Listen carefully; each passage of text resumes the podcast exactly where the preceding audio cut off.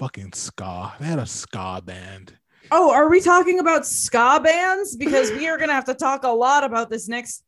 We're gonna have to talk a lot about 10 things I hate about you if we're talking about ska bands. Both of these movies are really good bookmarks of different time periods of the 90s. Mm-hmm. And it's it's funny how 95 like that era was like the introduction to ska and then 10 things hate all you dropped and The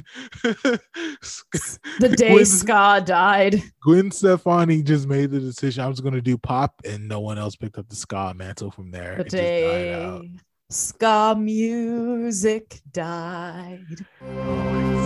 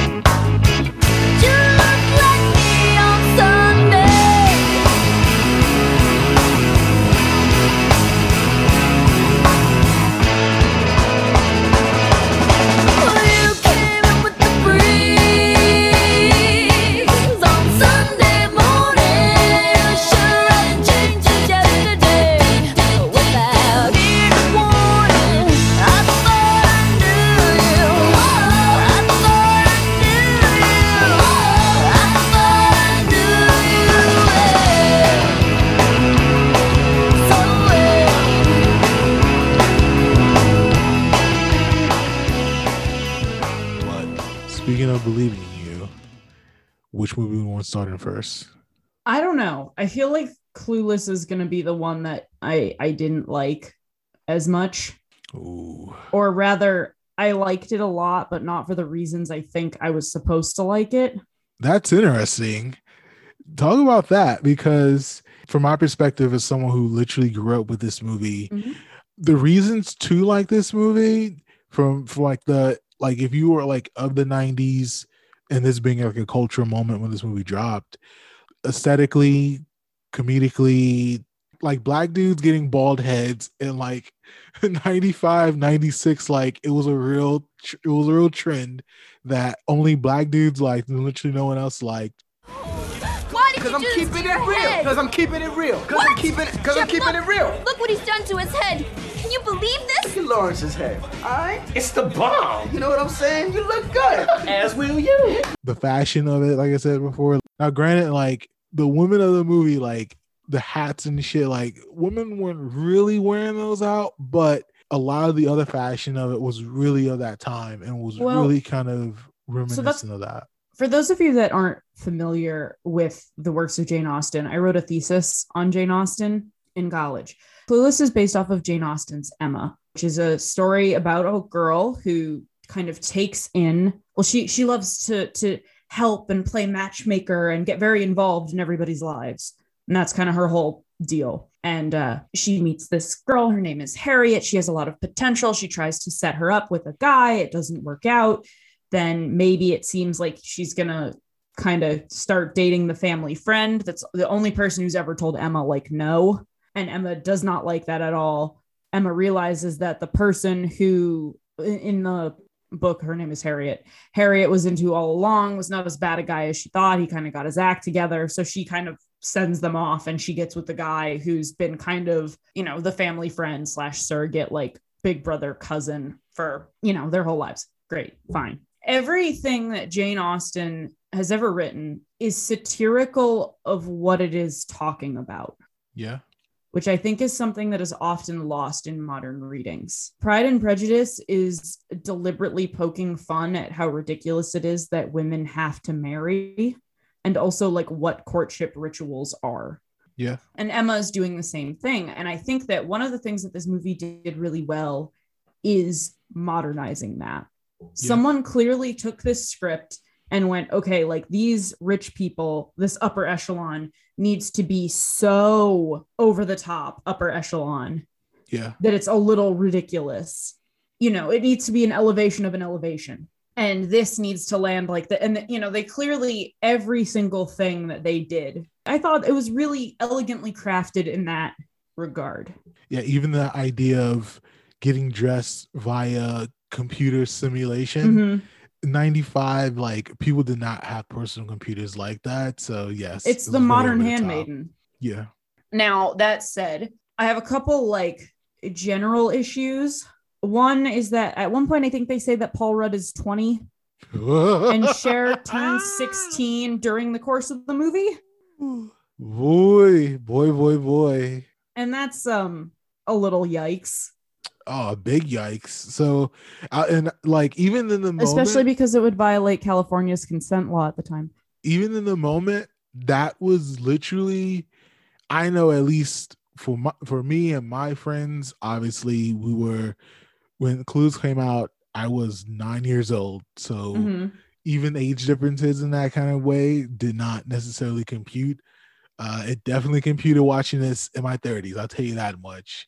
So yeah, so Paul Rudd's character, he is a sophomore in college. So he's 19 or 20, Yeah. And Cher is 16. 15 turns 16. Yeah, she's 16. So Yeah. that so did not age you well at all.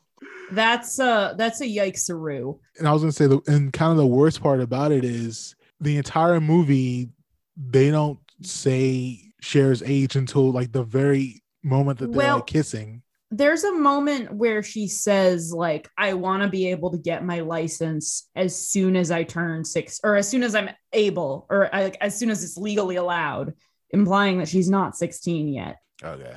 and then at the end she's like i'm 16 we're not going to get married as if and i'm like girl Yeah. girl the other thing and this is like i don't want to say that this is a nitpick because it is not but it's like i had to explain this to a friend and once i explained it to them they were like oh but um before brittany murphy before Tai Yeah. starts hanging out with Cher and Dionne she wears a lot more bronzer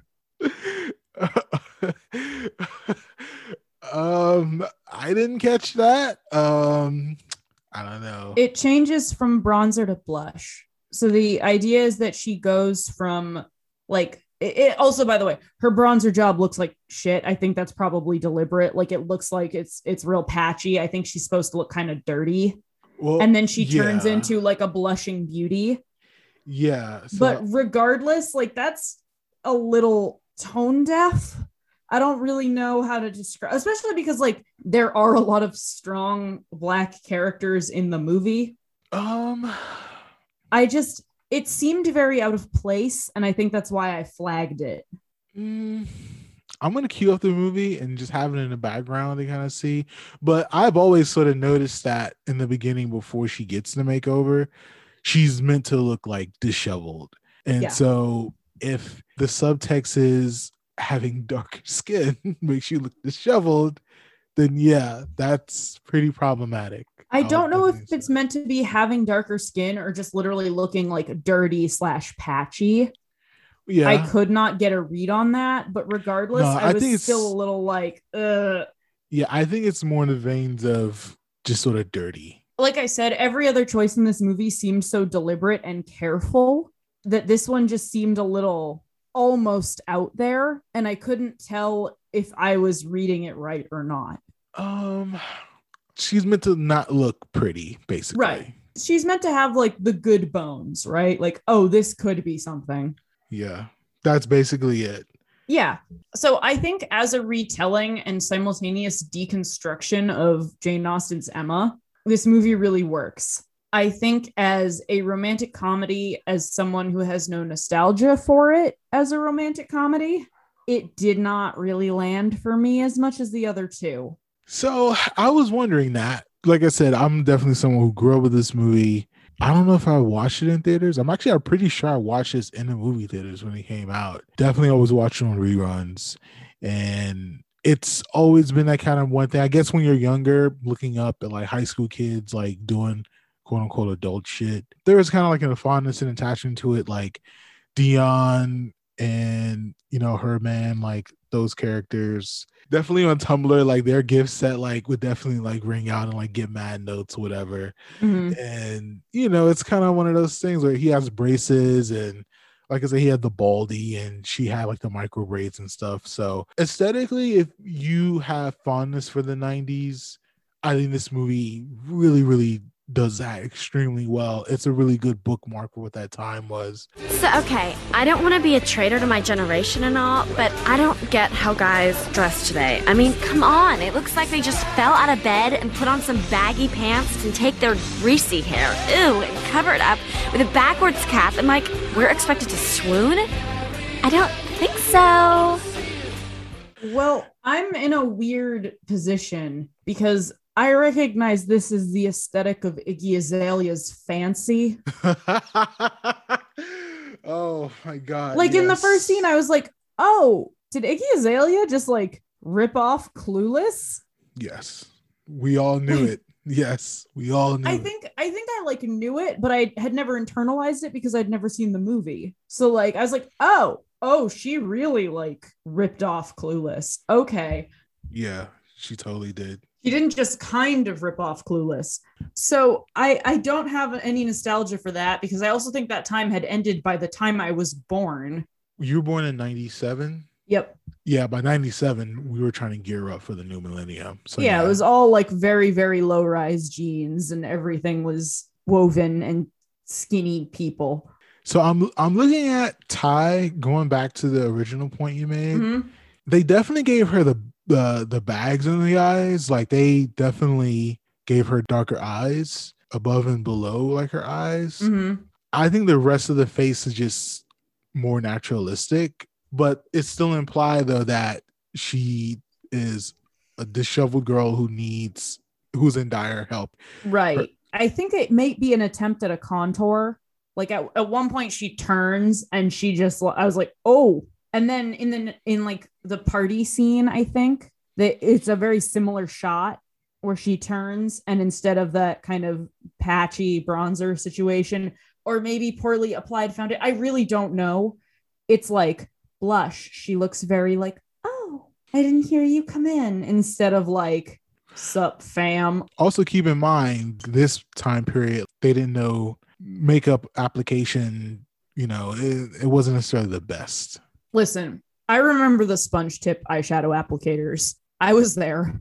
Um, Hilarious. You were in the trenches. so like I I do get it. I just if we're going for making her like disheveled or tacky, like give her blue eyeshadow. Give her something like a little like a little like oh, at least she made an effort, but the effort was wrong. blue eyeshadow it was not a thing in the 90s if this was like 98 or 99 they would have had her in the platinum silver eyeshadow it would have been mega abrasive oh my god i just had a flashback to this girl who i went to middle school with and oh my god like makeup in 99 was really all over the place man but that's but that's what it was coming to the new millennium but um so, from your perspective, how do you feel that this works as a romantic comedy?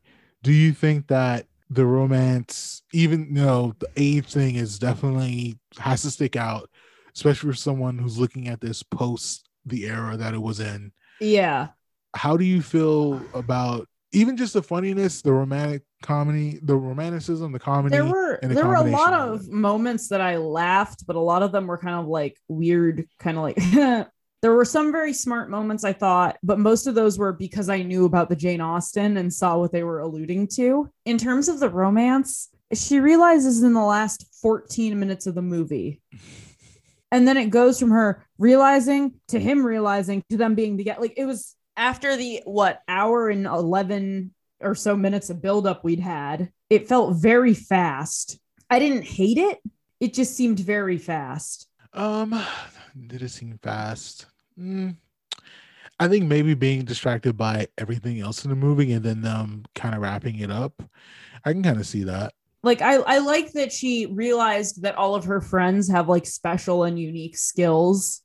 And I like that she realized that her kind of skill was like organizing people. Like I like that there were all these realizations that were happening. Yeah. It was a very high school way to realize the point of Emma. Yeah. And I, I kind of really dug that. I really struggled with this as anything else but like a decent but very dated adaptation of Emma. So for your mindset, when you're kind of watching these sorts of movies, Mhm. how do you kind of go into it? Because even we alluded to this in the episode of the last episode to where even watching the Matrix in the moment versus watching it way later down the line, it's a different emotional connectivity. Mhm. And for someone of like my generation, basically like I would say anyone like high school and between high school, middle school, and elementary school during this time period, who were just kind of cognizant of it and it being like a pop culture like movie. Like, I mean, in a lot of ways, it kind of feels like from your perspective, it's not as necessarily as bad as 16 Candles, but No. at the same time, I, I wasn't angry. I did Yeah. not leave this movie angry. I did Yeah. not leave this movie feeling violated. at the same time though it's like if you watch 16 candles in the moment and everyone kind of didn't acknowledge like the shittiness of it Mhm. And then it became like a staple of that era but then you apply it to 2021 it's like Right. whoa no it's fucking terrible how I've would you kind of apply that to this with clueless For romantic comedies and like generally like high school movies, I've got one really big criteria. And that is I if I get one really gooey, goofy smile when the couple gets together, then it gets a check mark. Okay. Everything else about it could be falling apart, but I want to be rooting for the people to get together. okay. And this this just didn't deliver that for me quite. I got the wind up i got what it was doing but honestly i cared more about Cher's like personal journey than i did about her like finding a boyfriend journey which is not a bad problem to have. But between that and like a lot of the scenes that were a little uh like what? Elton driving her home oh uh, the mugger, Paul Rudd's girlfriend. I don't know what she is, but the, the girl in the car that he was yeah trying to fuck. Uh, the whole party scene itself was really uncomfortable. Like- really All right, let me lay a surprising fact on the entire audience. I was never invited to a party in high school. okay So maybe this is just what high school parties are like. But I never went, so I don't know. well what about the party i'm so what about the party scene made you uncomfortable though because i think because looking at this scene obviously the aftermath of elton trying to do what he does to Cher that's one Yeah. thing but is it that part or is it just the party scene in particular that So you uncomfortable specifically, I think it's just like the once this is gonna sound so bad, but like once Tai got hurt, I was like, oh, okay, this is what we're doing here. But until then, I was like, what are we doing here? Especially because she's like, oh, let us take a turn about the room. Like, but and I was like, okay, that's very Jane Austen of you, but like there are other ways we could do this. I felt that it was kind of floundering to find its footing until Tai got hurt. um that's damn that and that like that scene is like the party scene is iconic like the rolling with the homies the Well, the- that happened after she got hurt. well So I'm, i like- give you that Right. But like her complaining about her shoes when uh Stoner Magoo uh spilled on her shoes, that was a moment where I just went like, oh, like Cher kind of sucks. yeah like- like- But like in a way that like I cared about her personal redemption arc, but I didn't necessarily want to see her win. There's nothing wrong with that. Yeah. And then she did win, and I was like, eh. I mean, but that's the movie's called Clueless, though. That's I was I was real grateful Wallace Shawn won though. Like, get it, Wallace Shawn, get it in. I think that's the purpose of the movie, though. Like that's kind of the the vapidness of what this sort of generation was, and particularly that sect of young California teenagers who were upper middle class. Like that's kind of what it is. So I think they're like upper upper class. Like they're well, yeah, yeah, they are. that they're, house, they're wealthy. Yeah, the modern art by the pool. they're wealthy. Yeah, but I will. I will also say I did love Christian walking around the pool, giving the critique of all the art. I mean, it's it's a good scene. Like I know we're about to like cover one of the one of the like queer kind of touchstone movies in a lot of ways, but like I really liked that she was like bummed he was gay because that meant he didn't like her, but like she didn't actually care. yes, it could have went uh, a lot of bad ways. and I hope that friends who have chosen to come out to me in the past have felt this. My thought process is thank you so much for telling me. I'm so proud of you. Anyway, do you want a chip or not? Like, I don't really care. Yeah, And I kind of appreciated that she like took a little while to like mourn that it was never going to be between them. Yeah. But then she just like got on with it and was like, all right, so like, do you want to go to the mall? And he was like, of course I want to go to the mall. Like, and that was just it. Uh, maybe that has to do with her being clueless as well. She's not judgmental of it, but not necessarily in a positive way. Maybe it's just a, a net neutral type of thing. When like obviously when Murray is identifying him as gay and he's throwing out all these like you know stereotypical phrases or whatever. And I'm very happy he did not say the F word. No. Actually, going all the way is like a really big decision. I can't believe I was so capricious about it. D, I almost had sex with him. You almost had sex with who? Christian. What? Yo, look, are you bitches blind or something? Your man Christian is a cake boy. A what? He's a disco dancing, Oscar Wilde reading, Streisand ticket holding friend of Dorothy. Know what I'm saying? No way. He's gay. Not even. Yes, even. He does like to shop Cher, and the boy can dress. Oh my god, I'm totally bugging. Um, you I was waiting for that. I was really like, oh, Well, th- well, yeah, the F word was uh, very common in the 90s, so I'm not even going to sugarcoat that. But yeah, so by the way, I didn't hate this movie. I gave it a three on Letterboxd. I totally see what it was doing and I get what it was going for. And like, I see the vision. I liked a lot of the very clever illusion. I like that it did a lot of like work it didn't need to do, even in the way they they dress and change their styles between things to kind of allude to a lot of the meta text that existed in the original source material and also to just make it like a much more cohesive movie. yeah, So like it was fine. I I totally get that if you grew up with it, it's like iconic in that kind of way. yeah, And I I totally see that. But like the moments I liked in this movie were the moment when Cher was talking with her dad about how to get the boy to like her. And he was like, if he doesn't like you, he's an idiot. And I don't know that I want you going out with an idiot. Um, Most of what I liked were those like little little moments in there where he was like, Who Yeah. makes sure I eat right? Like you do. And I think it really even when like she and Tai make up at the skate park, Yeah. where she's like, I jumped the gun, and she's like, No, I jumped the gun, and like, let's never fight again because we're better together than we are apart. it's funny that you say that those moments you like, but maybe you felt like you probably shouldn't have liked. Those are the reasons this movie's a classic in a lot of people's eyes. Like even in the scene when the stoner he's donating his like shit to like the disaster relief and he donates a fucking disgusting looking bong and they don't know what to do with it. I also- like it's great. It's so I feel like it's a little bit weirdly progressive of them to acknowledge that like abusive pot might be like a 12 step programmable addiction. I mean, tell you, it's Cause like I feel like a lot of people are like, oh, you can't get addicted to pot. And like you for sure can. You can get psychosomatically addicted. It's super possible. yes. So, So I like that he's like, I'm trying to make some positive changes in my life. I feel like there's a lot of really good stuff in here. I just didn't enjoy it as much as I probably would have, even if I'd seen it when I was a little bit younger. Because you really have to buy into it like right away, yeah, or it doesn't land as well. yeah. Oh, actually, before we even pivot, so obviously on Letterboxd, I'm there. Um, OCD, so I make a lot of lists. I did make well before this episode, but I did make a top 25 teen list movie for myself. Do you think you can do that for yourself? Do you think you can put together 25 teen movies that you love? and this is a podcast medium, and Kat says no way in No. hell.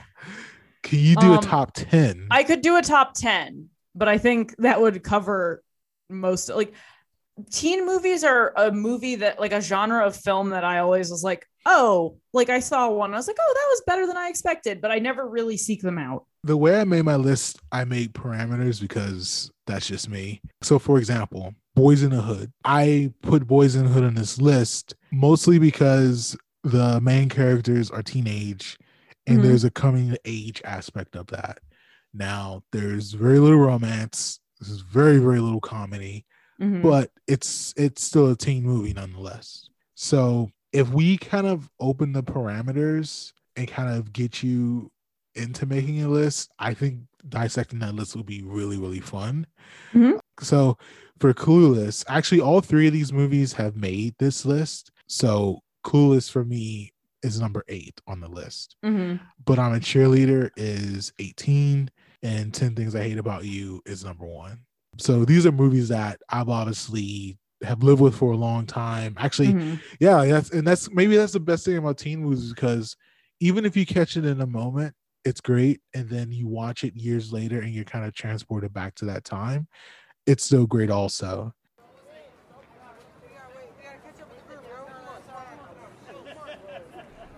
I think right about here is good. Hello, world. This is me, your favorite producer, Uncensored Mike, and I'd like to tell you guys about my new show, The Soapbox on Isla Pal. It has me, it has my friends, and it has your favorite people who you don't even know yet.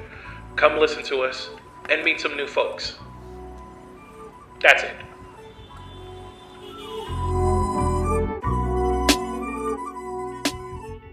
But I'm a cheerleader. Let's move it to that because I feel like that's definitely more of a underground kind of niche movie. Fremont power, Fremont pride, be aggressive, drive, drive, drive, go Fremont! Megan, we love you. Lately, we've become concerned about certain behaviors. You don't have any pictures of guys, just these. You don't even like to kiss me. It's, true. Honey, we think you're a Lesbian. I myself was once a gay. Now I'm an ex gay, Megan. I work for a place called True Directions Welcome, welcome, welcome. who help people like yourself. I'm Sinead. I like pain. I'm homosexual. I'm Graham, and I like girls a lot. I shouldn't even be here. You don't have any unnatural thoughts. I don't think it's unnatural. Mm-hmm. I'm not perverted. I'm a cheerleader. be aggressive, drive, drive, drive! I'm a homosexual.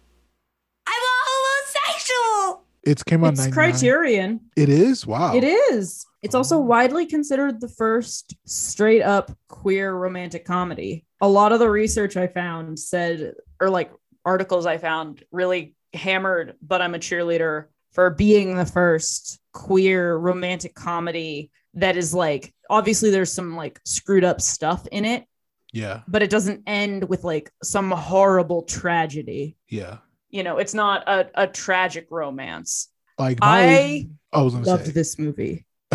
why'd you love it? a lot of the same things that I think I really liked about Clueless, how deliberate everything felt. I thought this story was a lot funnier. I thought it, well, not a lot funnier, but like a lot more consistent. I thought it aged very well. I thought it was very well paced. I love just things like the queer couple, like the gay couple who ends up becoming her kind of surrogate parents and how they talk versus her parents is such a weird and big dichotomy. I love the way she rubbernecks whenever her boyfriend tries to kiss her. Like there are so many subtle little, and there's a lot of not subtle, but like there are a lot of little subtle moments that ground all that not subtlety. Yeah, I also think that this and 10 Things I Hate About You both like captured a lot of teenagerhood very well.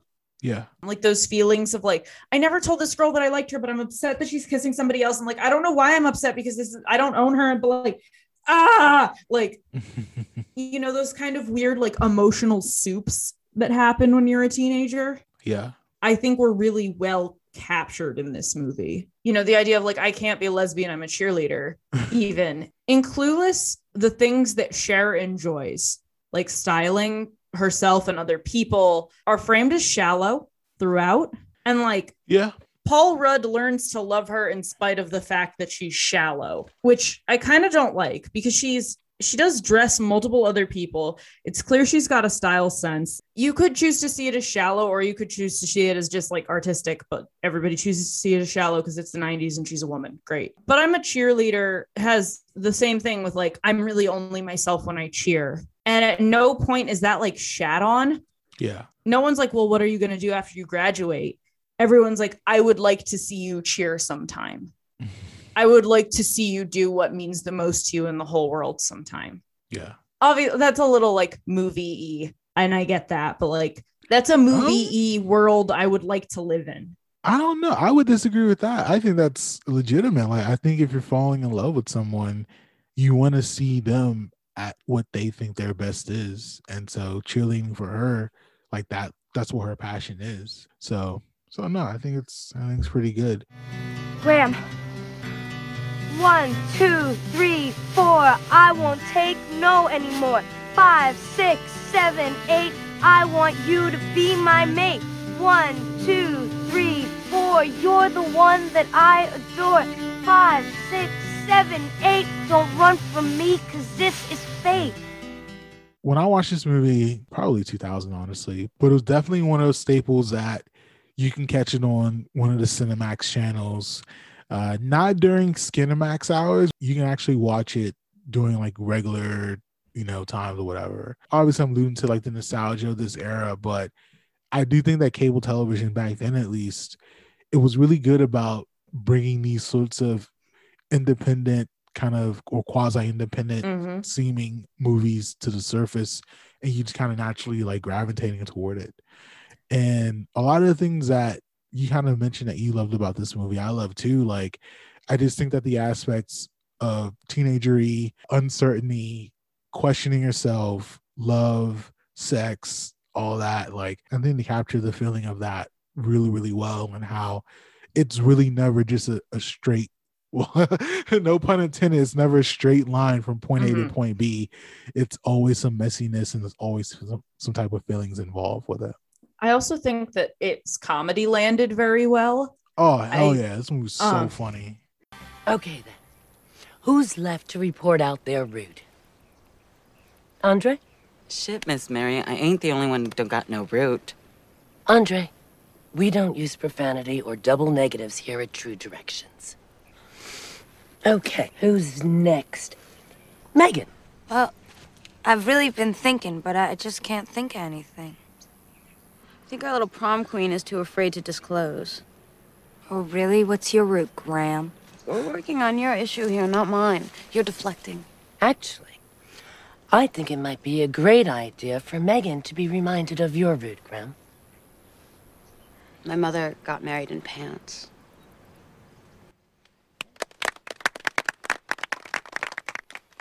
All right, let's see. Uh, Dolph. Too many locker room showers with the varsity team. Hillary. Um, all girl boarding school. Sinead. I was born in France. Clayton. My mom let me play in her pumps. I like balls. Why, thank you for that, Jen. Joel? Traumatic bris. So, yeah. RuPaul, especially, I feel, is just every scene he's in, he's like, I want the gold medal of comedy, please. Yes. But even like the the collection of gay guys, Yeah. at one point, um, I don't remember any of the character names because I'm garbage, but the the girl who the main character is into Yeah. says that she has a crush on one of the boys and the way that he like he doesn't light up is like oh my god he lights up like thank you like because by like you having a crush on me i am also protected Graham. Yeah. i also just love that their idea of like female friendship is women in matching lingerie being pals I mean, that's, normal, isn't it? just just gals being pals and are matching lavender corsets and thongs and just just gal pals on a slightly deeper level i really like that the gay couple is the only couple that's like shown as having good communication and like valuing each other's input and taking time to be respectful of each other's feelings. Because I think that those are things that you take for granted in a relationship sometimes. And having it kind of thrown back in your face that like look at all look at all the straights and like they're not doing it but like this gay couple where one of them is 4 foot and one of them is 6 foot and they sneak these queer kids out of this camp to make sure that they feel loved and supported and they adopt a bunch of them and Yeah. like basically run a halfway house for kids who are half out of the closet Yeah. are modeling the best relationship behavior of anybody in the whole damn movie. and the comedy is so good in this that if you don't really have kind of context for like what real like what queer people in real life sort of struggle with. Like you don't even kind of maybe even register that those type of households and families are needed for queer protection. Mm-hmm. like the queer couple you're talking about like the the husbands like and how i saw your review and how you know they communicate like the effective communication that they have where they actually talk about what their feelings are and they actually try to work through it and process it like literally no straight person in this movie is doing that a Mhm. lot of straight people have problems doing that and so that was kind of one of those touches that was really really good in this movie i really appreciate it a lot And I also just feel like a lot of the director says like she doesn't touch on any like gender stuff at all. Like, you know, she's like, now that like by well, first of all, there are no bisexual people in this movie, and I did notice that. I won't say that makes it dated necessarily because like my take was just that like I, I don't know, like the bi the bi people weren't as obvious because they might pass as straight. yeah So they didn't get they didn't get camped.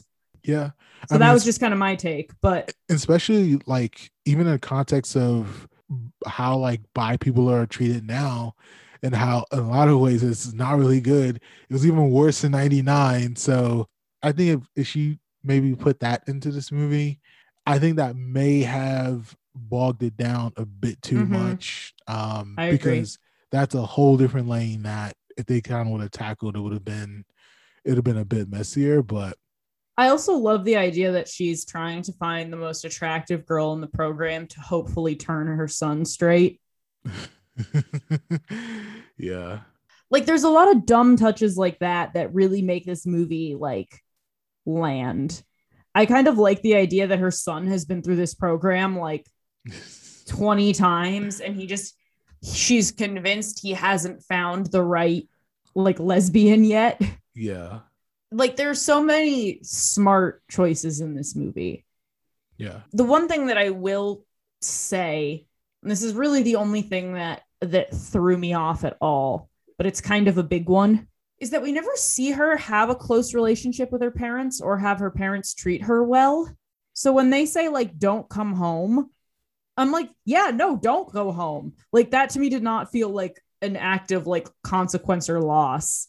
So when she was like sad about it, I was like, girl, like well i mean we as audience members have not seen them do anything except treat her poorly. So it didn't land as well to me as like a consequence. And they tried to frame it as like this big sad thing. you got to keep in mind also this was like a girl who if you would have asked her five weeks before you know the the end of the movie she would have said her family and her friend structure was great she got kind of confronted by this out of nowhere and then stripped away from her home and her friends and the only thing that she ever really knew and you know she's 17 and so i've been very fortunate enough to where you know i've never been in a situation to where i would have been kicked out from my family or my home and so every young kids especially like that would be traumatic so Mhm. e- even even though from the outside in we know her parents are shitty we know she should be living with the two husbands obviously And but- Dante Basco. but, but you know the from their perspective like you know, if I was in her shoes, I I would not necessarily immediately kind of accept that, especially because in the beginning she's trying to work the program, but then she mm-hmm. ultimately figures out that this is this is a woman, well, a girl woman that I love, and you know, my love for her is so great that I want to put my past on the line, or my family on the line. That's really my only like complaint with this movie, though. I won't say it's not a big one because it is, but like I think it only bugs me because like as an audience member, I'm like, you should like come on. It's like the horror movie when you say, "Don't go in there," and then they go in there and they die. So no, I get what you're saying. I get the point. Yeah. And I think because she's the main character, it's just a little bit more like pronounced as like, oh, come on. and then maybe that kind of bogs it down too because like now not only she has this relationship when she's fallen in love the sequel to this would then be her living her life without her parents oh no the sequel to this is did you see in the credits to where and the funny thing is i i've been watching this movie for 20 years i only saw this in this rewatch in the credits the her parents go to a my kid is queer sort of Yes. thing I never noticed that until like two days ago. I never saw that. So the second part of the movie is then her being her part two of this movie is her now being a lesbian and now trying to deal with the real world. And I think that's when those kind of emotions are like, well, I'm not healthy saying if we're going to be trash. So Yeah. I also think that I'm not sure exactly like how to say this, but like part of the thing that I think really lands about this movie is that it exists in this kind of hyper it's almost like drag space. yeah, and it really lands because it's kind of hype yeah, very big, but its heart is also very big. yeah. I think it would be really difficult for you as an audience member to leave this movie and still be like, but like, I hate the gays. Like, Uh, well, don't underestimate. I'm hate. sure, I'm sure. Well, no, listen, I fully am aware that like a lot of people can, will, and do. But if you're, you know, not deliberately a hateful bitch and just kind of had hate thrust upon you, Yeah, I think that this would be a big help in helping you see these people as people. yeah, I really liked this movie. I liked the aesthetics of like the girls wear the pinks and the the blue, like the pinks and the purples and the greens, and the boys wear blue. yeah. They have one option, it's blue. the boys don't run a football, which, if we want to be very honest about what football is, there's a lot of homoeroticism that can And be they fix cars. and they they they they lay on their back and they handle tools to fix cars with you know legs spread open and their packages dangling in the air.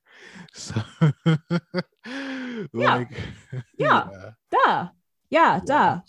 Oh man, yeah. They the the balancing of the campiness and the humor, it is really balanced with these two women falling in love, and not only and and also even in them falling in love, it's still grounded in the reality of Graham, even though she does she loves Megan, Graham is still fearful of her parents. Like Mhm. her parents are super toxic and she's still scared of that. So I think in the end, when they finally do decide to leave together, that situation is permanently broken, but it still feels weighted in a reality of how plenty of queer people have chosen their partners over their families and that relationship permanently or temporarily fractured. So Mm-hmm. it's all authentic, even in the campiness, it's still all authentic. Oh my god. Yeah. I'm watching this now. They just got to the cocksucker. the big ass rooster in front of it. Yes. Oh my god. I wonder what kind of bar this is. oh man, this shit is funny, bro. This movie's mad funny. So I had this 18 on my top 25 teen movies on my my my power 50 of just romantic slash rom-coms. I have but I'm a cheerleader at 23. Like Mhm. It's really, really good, man. Um, if anyone has not watched this before, it's on Tubi for free. Got a couple of ads, whatever, but you can kind of catch it for free. It's really good. What makes me want to get close to someone and snuggle? Fear. Salutations, I'm Melisette, and on A Frightful Fret with Melisette, I read classic horror stories combining audiobooks and audio drama into a podcast. Come away with me into the darkness and let me make your ears tingle with the sensation of terror. A Frightful Fret with Melisette, available everywhere podcasts are, and find us at ourfrightfulfret.net. Don't forget. For me, my favorite teen movie of all time is 10 Things I Hate About You. But when I watched Booksmart, oh my God, I may have to put Booksmart number one, but I just think that the execution of 10 Things I Hate About You is still so on point. It's mm-hmm. still pretty smart and still really funny. And it does make me nostalgic for that era. Good and movie. that has Letters to Cleo as the band. And don't just that you can.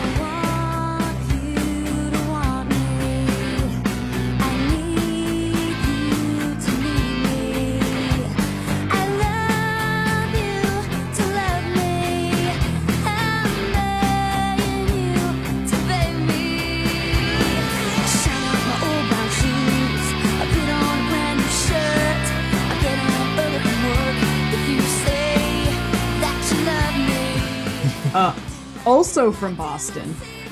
I mean, Scott's not just not just Ska, Ska's from Boston. It's Scoston. Oh Um, my god. That may be the episode title, Scoston. It's my favorite just for one, the characters in it, seeing all these kind of young people just sort of you kind of grew up with at the time. Like particularly fucking this younger sister, fucking she was Alex Mack on the Secret World of Alex Mack. And it's one thing to kind of watch Alex Mack and be like a like a young ass kid, but then kind of growing up and then seeing her and like this wild ass, not necessarily wild movie, but this funny ass teen movie. I've always, always thought that was like really kind of cool in a sense. I don't know specifically what she kind of uh, wanted to get into, like as far as like her career and stuff, but she did like Secret World Alex Max. She did Babysitters Club movie, which I love, and she did some things I hate about you, and that was basically like us. I guess her kind of popularity like in the 90s. Uh Larisa Oleynik is her real name. So mhm. It's not only that, but also Joseph Gordon Levitt, um, him just sort of floating around just the 90s of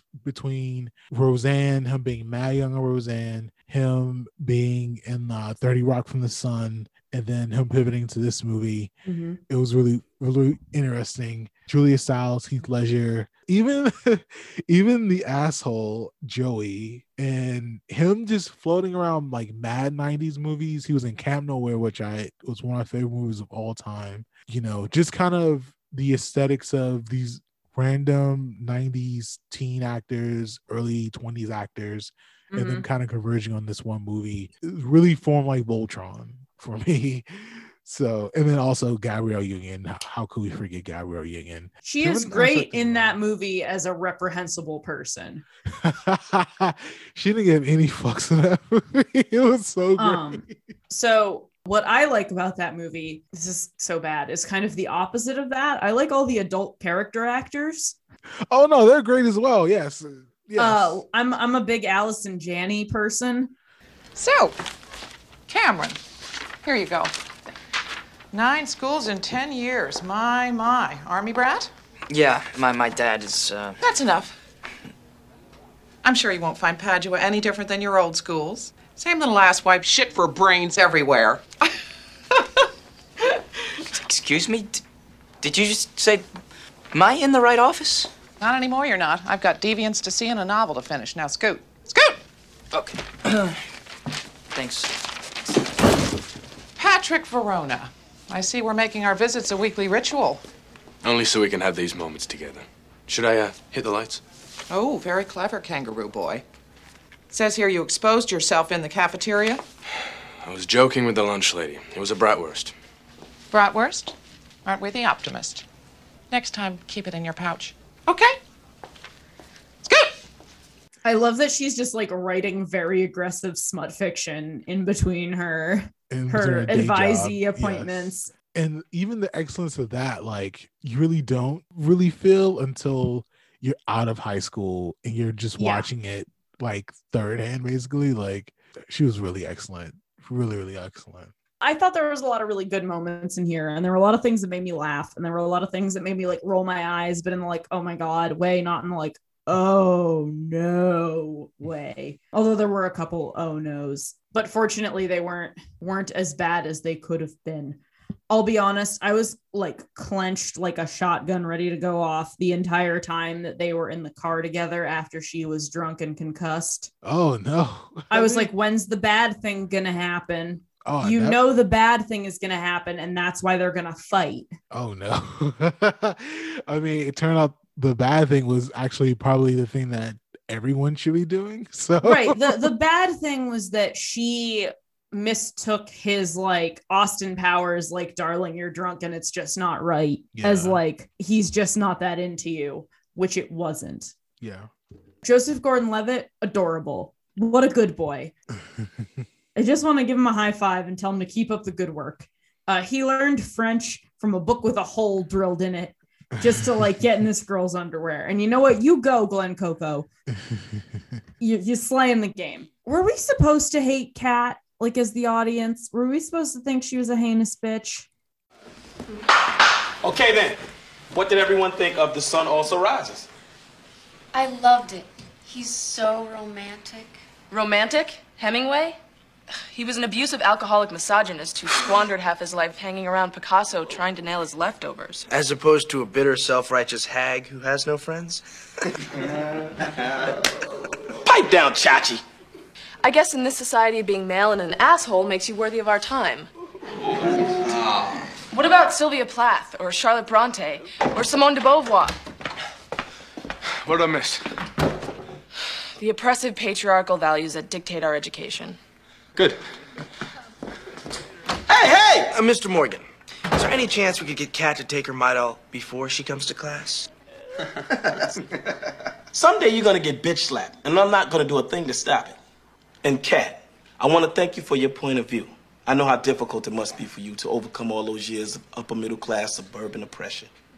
Must be tough. of the time, yes and no. I would say of the time, especially this kind of idea of what feminism was then, how it was misinterpreted, how aggressive women were very off putting. In that respect, she was supposed to come off as unlikable. And even when he describes her, obviously this is from Taming of the Shrew, but when he describes her as a shrew, the audience reaction isn't, wow, why would you call her that? Like, no, the audience reaction is programmed to be, well, yeah, she doesn't give a fuck about none of you people. She has one friend, and the rest of you guys can really fuck yourselves. And, and the only reason I say is yes and no is because no is because we know that she's the main character and all these stories, the main character. There has to be something that is kind of likable about her in some just default way. But I kind of get the point of you're kind of getting that. Even when the teacher kind of and her Well, that teacher, teacher is way out of line. I mean that, that, that- that's the thing though. The, the the teacher is scolding fucking everybody in in some ways is justified in some ways it's not really and so even the scene when he kind of dismisses her um her protests as just a suburban upper middle class white person it has some merits and in a lot of ways it doesn't like But- her he punishes her when she's like giving a compliment later on. yeah he doesn't accept it yeah so that's another scene yeah And and he keeps saying like he wants that other kid to get smacked, but when he's being fucking abysmally horrible, he doesn't do anything to him. Grant. I mean, he dresses him down, but it's Yeah, not but- in the same way as hers. Yeah. Right. Like she actually wants to do well. She wants to go to Sarah Lawrence. It's a good college. I tried to get in there. But that's the- actually that's the thing to your point, to your question. Is she meant to be likable? He is so the teacher is so put off by her not questioning authority, he can't accept it. So Yeah. so yeah. So just by default, and I guess it's it's more yes than no, but yeah, by default, we're not to we're not meant to like Kat. It's problematic. it's problematic. It is. Well, I won't even say that it's problematic because like whatever, but like that was not my lived experience as all at all as an adult. like I was like, she's right. Why is nobody listening to her? And then you find out that like she's a freaking victim of a shitty partner. And like, yeah, I would also want to just like go have a life with my friends and fuck what everybody told me my whole life. That's what I do. Like but I mean that and that's in part just a misreading of what feminism and women who engage in it actively that's sort of the misreading of what it was back in the the 90s and not even just the late 90s like i mean shit i mean even in a So lot of ways Sylvia Plath really died. Sylvia Plath died because people were misreading how she chose to engage with the world as like feminist nonsense. When in reality, she was like a victim of abuse who just wanted to be like heard and validated yeah and taken seriously as like a person with like depression and issues. yeah This is not a new concept, which is why I thought Kat reading Sylvia Plath was such a nice like thing, like a nice touch.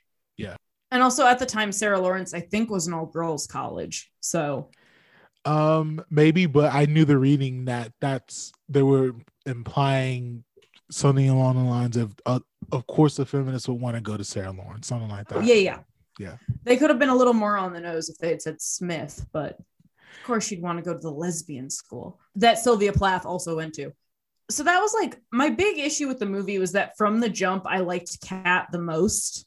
And the idea that she needed to be like taken in in some way really bugged me. What do you mean by taking in? the the idea that she needs like like base basically the thesis of the movie seems to be and not like the movie but like the narrative that is presented by the high school kids is like if she gets if she gets piped down you know if she gets dicked down she'll she'll calm down Yeah, and like yike but in a lot of ways, even kind of thinking about that, if you don't like Kat, that just reveals just biases within yourself. Because there was never a point where I, in particular, like when you ask the question, is the audience supposed to like her or not? I think generally speaking, they're supposed to be put off by her. For someone like me, like I didn't dislike her. Like I thought that everything that she was kind of going through, especially being posed against Joey in her class, like yeah, like Mhm. you had a right to not fuck with these people at all. Mhm. And taming her in a sense, you're right. It does sort of it does soften her up a bit. Like by the end of the movie, like you should be fully in love with her in the same way that except for me the thing that happened is that she trusted somebody and let them into her inner circle for the first time since that boy hurt her and that's what softened her was that somebody wasn't reading her as like Kat the bitch. Yeah. it was someone who was just trying to get to know her. And then he winds up hurting her as well. And like it's just kind of magically fixed. And- by buying a guitar. yeah. I'm like i guess like uh, this i i get it because like he did hurt her but he did seem very sincere when he said like basically i just took the money to take this guy for a ride. Like Yeah. i kind of get that but like i saw like i could see where the narrative was going which is fine. Like that's usually how these types of movies work. And he was charming enough to pull it off. Like at no point was i like oh my god like no don't listen to him girl. And i was like no like he's trying. He's real bad but he's trying. Yeah. Which i think says a lot about heath ledger's performance honestly Oh yeah, definitely. I, mean, love this- the when they're walking back from their car after going to that like paint balloon place and they're swapping rumors and truths Yeah. about themselves. I know a lot of this is heightened because like teen drama, but like when she has that moment with the sister, Yeah, in the bedroom. yeah. And then they have the opposite of that moment the next morning where she's sitting in the windowsill and she invites her on the boat with them. That relationship growing was really the relationship that I was like, okay, like they they figured it out. It's gonna be okay. I mean, because yeah, it started with Kat at least allowing going to the prom, allowing her to have that freedom, which she just want. It's funny, like sh in this movie, she's actually kind of the clueless character. Like she is, at least in the beginning, po- as vapid, poses shallow, Mhm. and then all she's really wants is just the freedom to to do I herself. it's it's not even that that's all she wants. I think all that she wants is for her sister to treat her like a sister. Like Yeah. it, it strikes a lot like uh like Gamora and Nebula, where it was like I never wanted to win. All I wanted was a sister. Yeah, I really I liked that. yeah, it was good. It was really Um it was really a really kind of thoughtful relationship on how sibling dynamics can Mhm. be very aggressive, but then in the end, you know, hopefully like it's still very soft at the end. But also, even the moment where the dad was like, "You didn't change your mind about Sarah Lawrence, did you? I already wrote him a check." Is like, That was a that was a very cute scene. but it you see as the movie goes on, him starting to kind of Melt.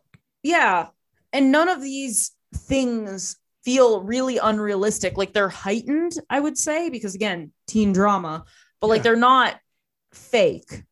Of the characters, who was your favorite character in this? I gotta go with Heath Ledger, man. He did like become like a star because of this movie. And he had like the Patriot with, you know, Barfelicious face.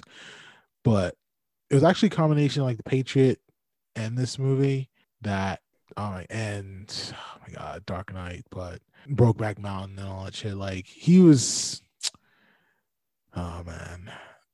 He was talented. He was talented and he was destined to be like one of the best actors of his generation. I mean, fuck, he was already that, to be very honest. But he would have he would have went to like higher heights than what he reached, which is kind of crazy even think about. But you know, his passing was really, really tragic. If you're planning on asking me out again, you might as well just get it over Do you with. mind? You're kind of ruining this for me. You're not surrounded by your usual cloud of smoke. I know, I quit. Apparently they're bad for you. You think? You know, these guys that know Bikini Kill or the Raincoats, they're not bad.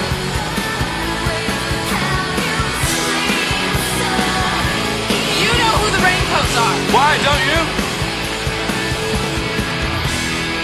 I was watching you out there before. I've never seen you look so sexy.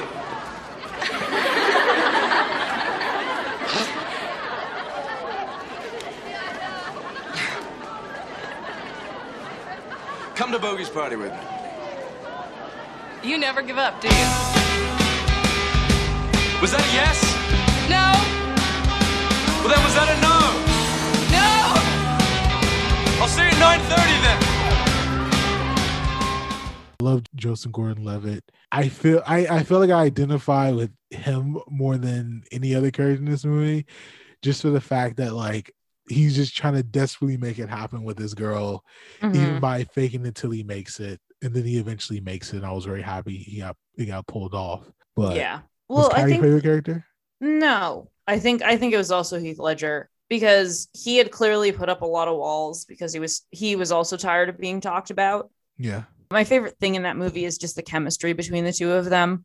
The idea that both of them are so composed and guarded, but both of them kind of let the other one see their kind of gooey center Yeah. is really what I like about this movie. And you see it to some extent with Joseph Gordon-Levitt and the sister as well, but like obviously they're not like the middle, like they're not the the central storyline. I love that they're like, you got to do something. Like she's real mad. How are you gonna do? Look, what are you gonna do? And he's like, I'm gonna pay the marching band, and I'm gonna throw Oh. down. That was so iconic, man. That scene's so iconic. he starts to like her so much that the idea of putting his reputation on the line for her it ain't shit like that's that's what makes me giggle and that's what makes me want them to succeed and that's what makes me like the movie and like don't get me wrong i liked the kid who wound up playing bernard in the Santa Clause movies going down the bike like the hill on that bike but like that wasn't what made me like love the movie it's so funny. I was thinking about Julia Stiles went from dancing on dining room table to hypnotize to save the last dance. what, what a foreshadow. This movie had it, man. This movie definitely had it. I think the biggest reason that I don't put Booksmart above it is I watch Booksmart as, you know, a 30 plus year old man. You know, I have an idea what the generation is, but I'm obviously not not living it with them. So even though you can kind of see similarities and and honestly like everyone, like you can see similarities in different people's childhoods, it's a bit different watching it now versus in 99 like i was an eighth grader and i was transitioning to high school in a year mm-hmm. And the experience that they were all going to have like those are stuff i wanted to have or i would have and so watching booksmart it's kind of rooting for them to succeed and then laughing and thinking everything is like really good and really pulled off but it's another thing to kind of be transported back to what that time actually was and to kind of feel the same things that they were feeling at that moment in time. So the nostalgic aspect of it, it does kind of tip the scales for me, but I still think both movies are super well made and super funny, but I give the edge to, to 10 things. I think if we're if we're naming my like king of all the teen movies, I'm still giving it to Ferris Bueller's Day Off Wow. Okay. because I think for me that is that movie is very similar to what 10 Things I Hate About You is for me. Okay. I saw that movie for the first time like right before I went to high school and I at the time I was so convinced that I was a Cameron. People only invited me places because, you know, I had the car or because, you know, like I would round out the the group or what like I was never anybody's kind of choice. And I enjoyed growing into a Ferris. Um, and I also think every time I watched Ferris Bueller's Day Off, I've found a different thing that I enjoy very much. Yeah.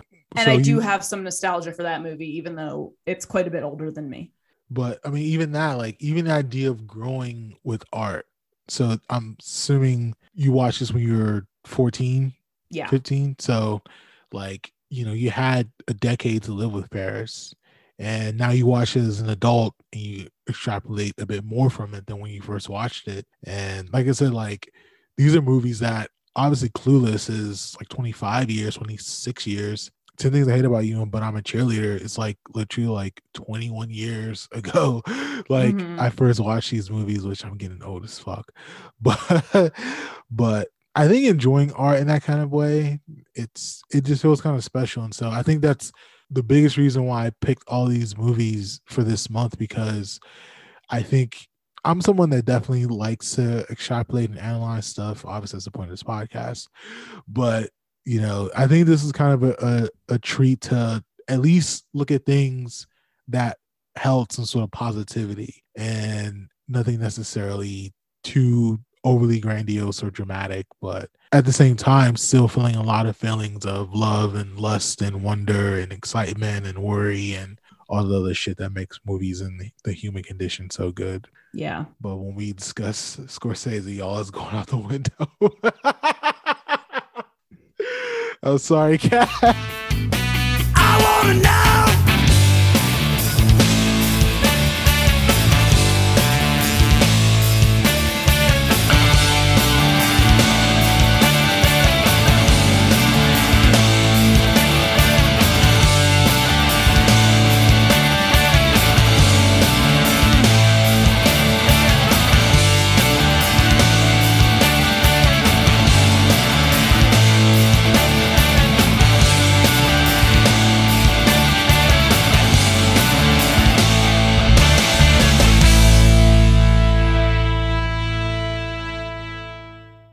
We should do this again sometime. This is a hyphen podcast production.